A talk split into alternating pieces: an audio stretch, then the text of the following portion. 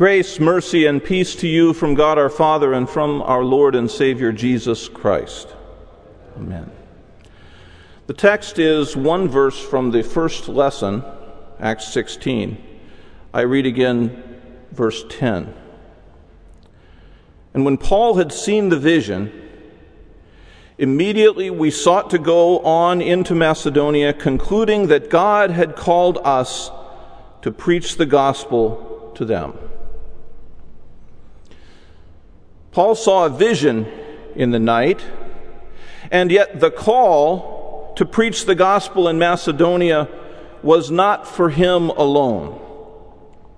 The supernatural appeal of the vision has the immediate effect of drawing Paul's companions, including Luke, the narrator, into the story as participants.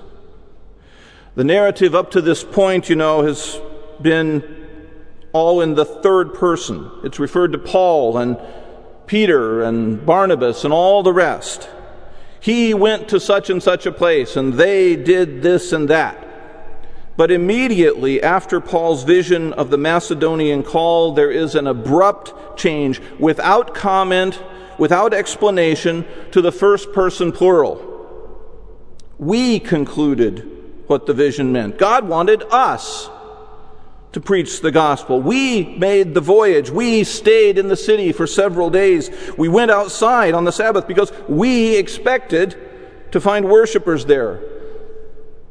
Lydia the convert urged us and finally prevailed upon us to stay with her. This text is the first place in the book of Acts where uh, the first person plural pops out in this surprising way.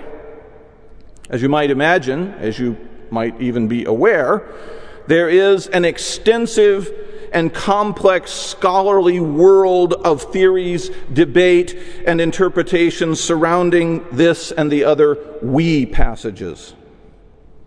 Whole books have been written. But take heart, graduate students, there are probably even more PhD dissertations waiting to be written on this very subject.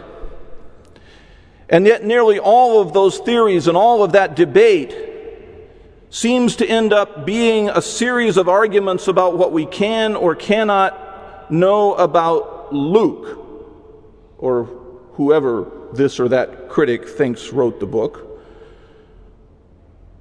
What we can or cannot know about Luke based on how he does or doesn't use the word we. Read enough commentaries on the book of Acts, and you get the impression that the author is playing an elaborate game of hide and seek with his readers. But this isn't about Luke.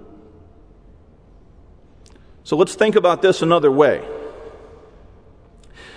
If you were translating this story about Paul's vision and the spread of the gospel into Macedonia, into some of the languages of the world, you would have a very important decision to make because those languages force you to be clear about something that English is not clear about. Uh, this is true because many languages, Fula in West Africa, or Chechen in the Caucasus, or Tagalog or Quechua or Shawnee or Vietnamese, all those are examples of languages that do this, make a clear distinction. They use different words when saying we when I am including you as the person who is listening, the person to whom I'm speaking, and a different word when I say we, meaning me and these other guys, but not you.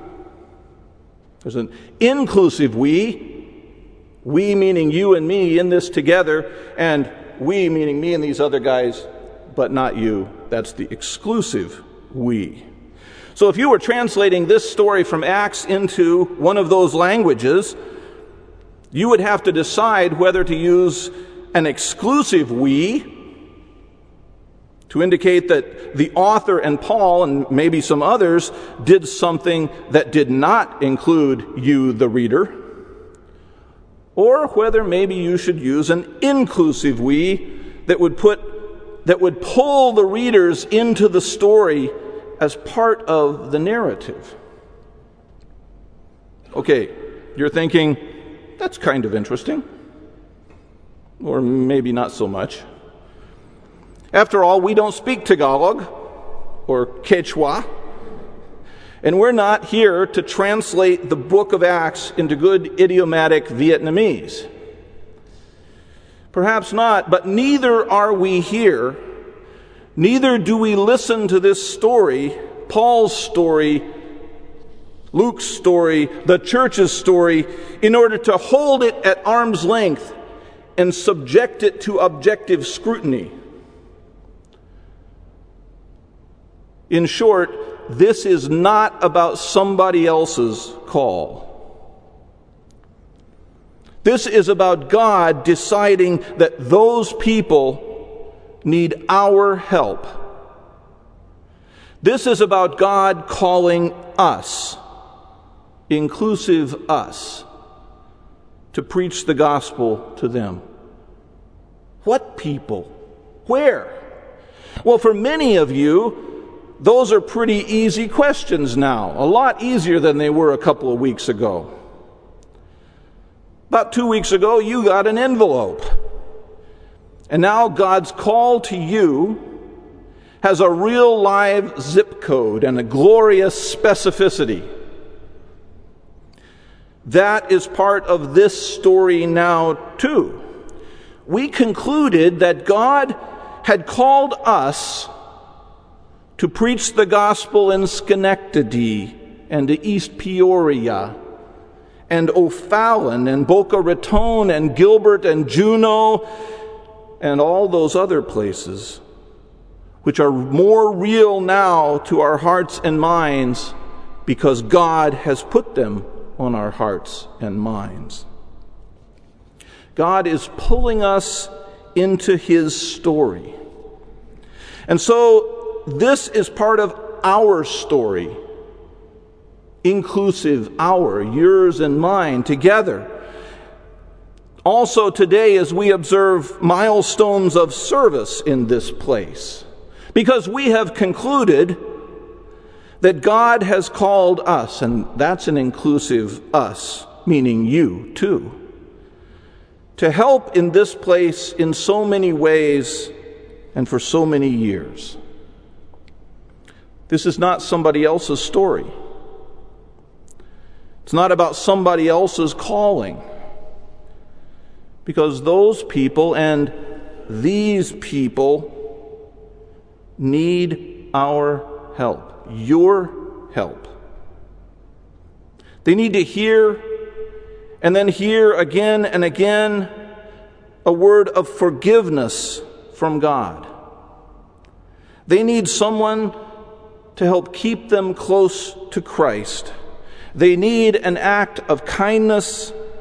They need a willing hand and a sharp mind.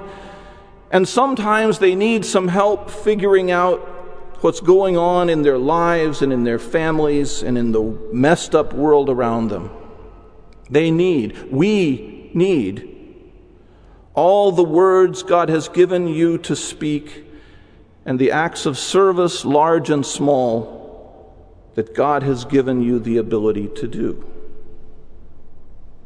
You and I, we, inclusive, need that help, need that gospel word of Jesus as much as anybody. Somewhere along the line, I don't remember when they didn't consult me people before us concluded that God had called them to preach the gospel to us. And so they did. And God called others before them, and still others before them. It's a wonderful story. It's our story, reaching back to Paul and to Luke and back to a crucified and risen Lord Jesus Christ who still runs the whole shebang. But don't stop with all that wonderful third person narrative. Let Luke's first person plural pull you in. This is our story because in His unfathomable mercy, God has called us in Christ. In the name of the Father, and of the Son, and of the Holy Spirit. Amen.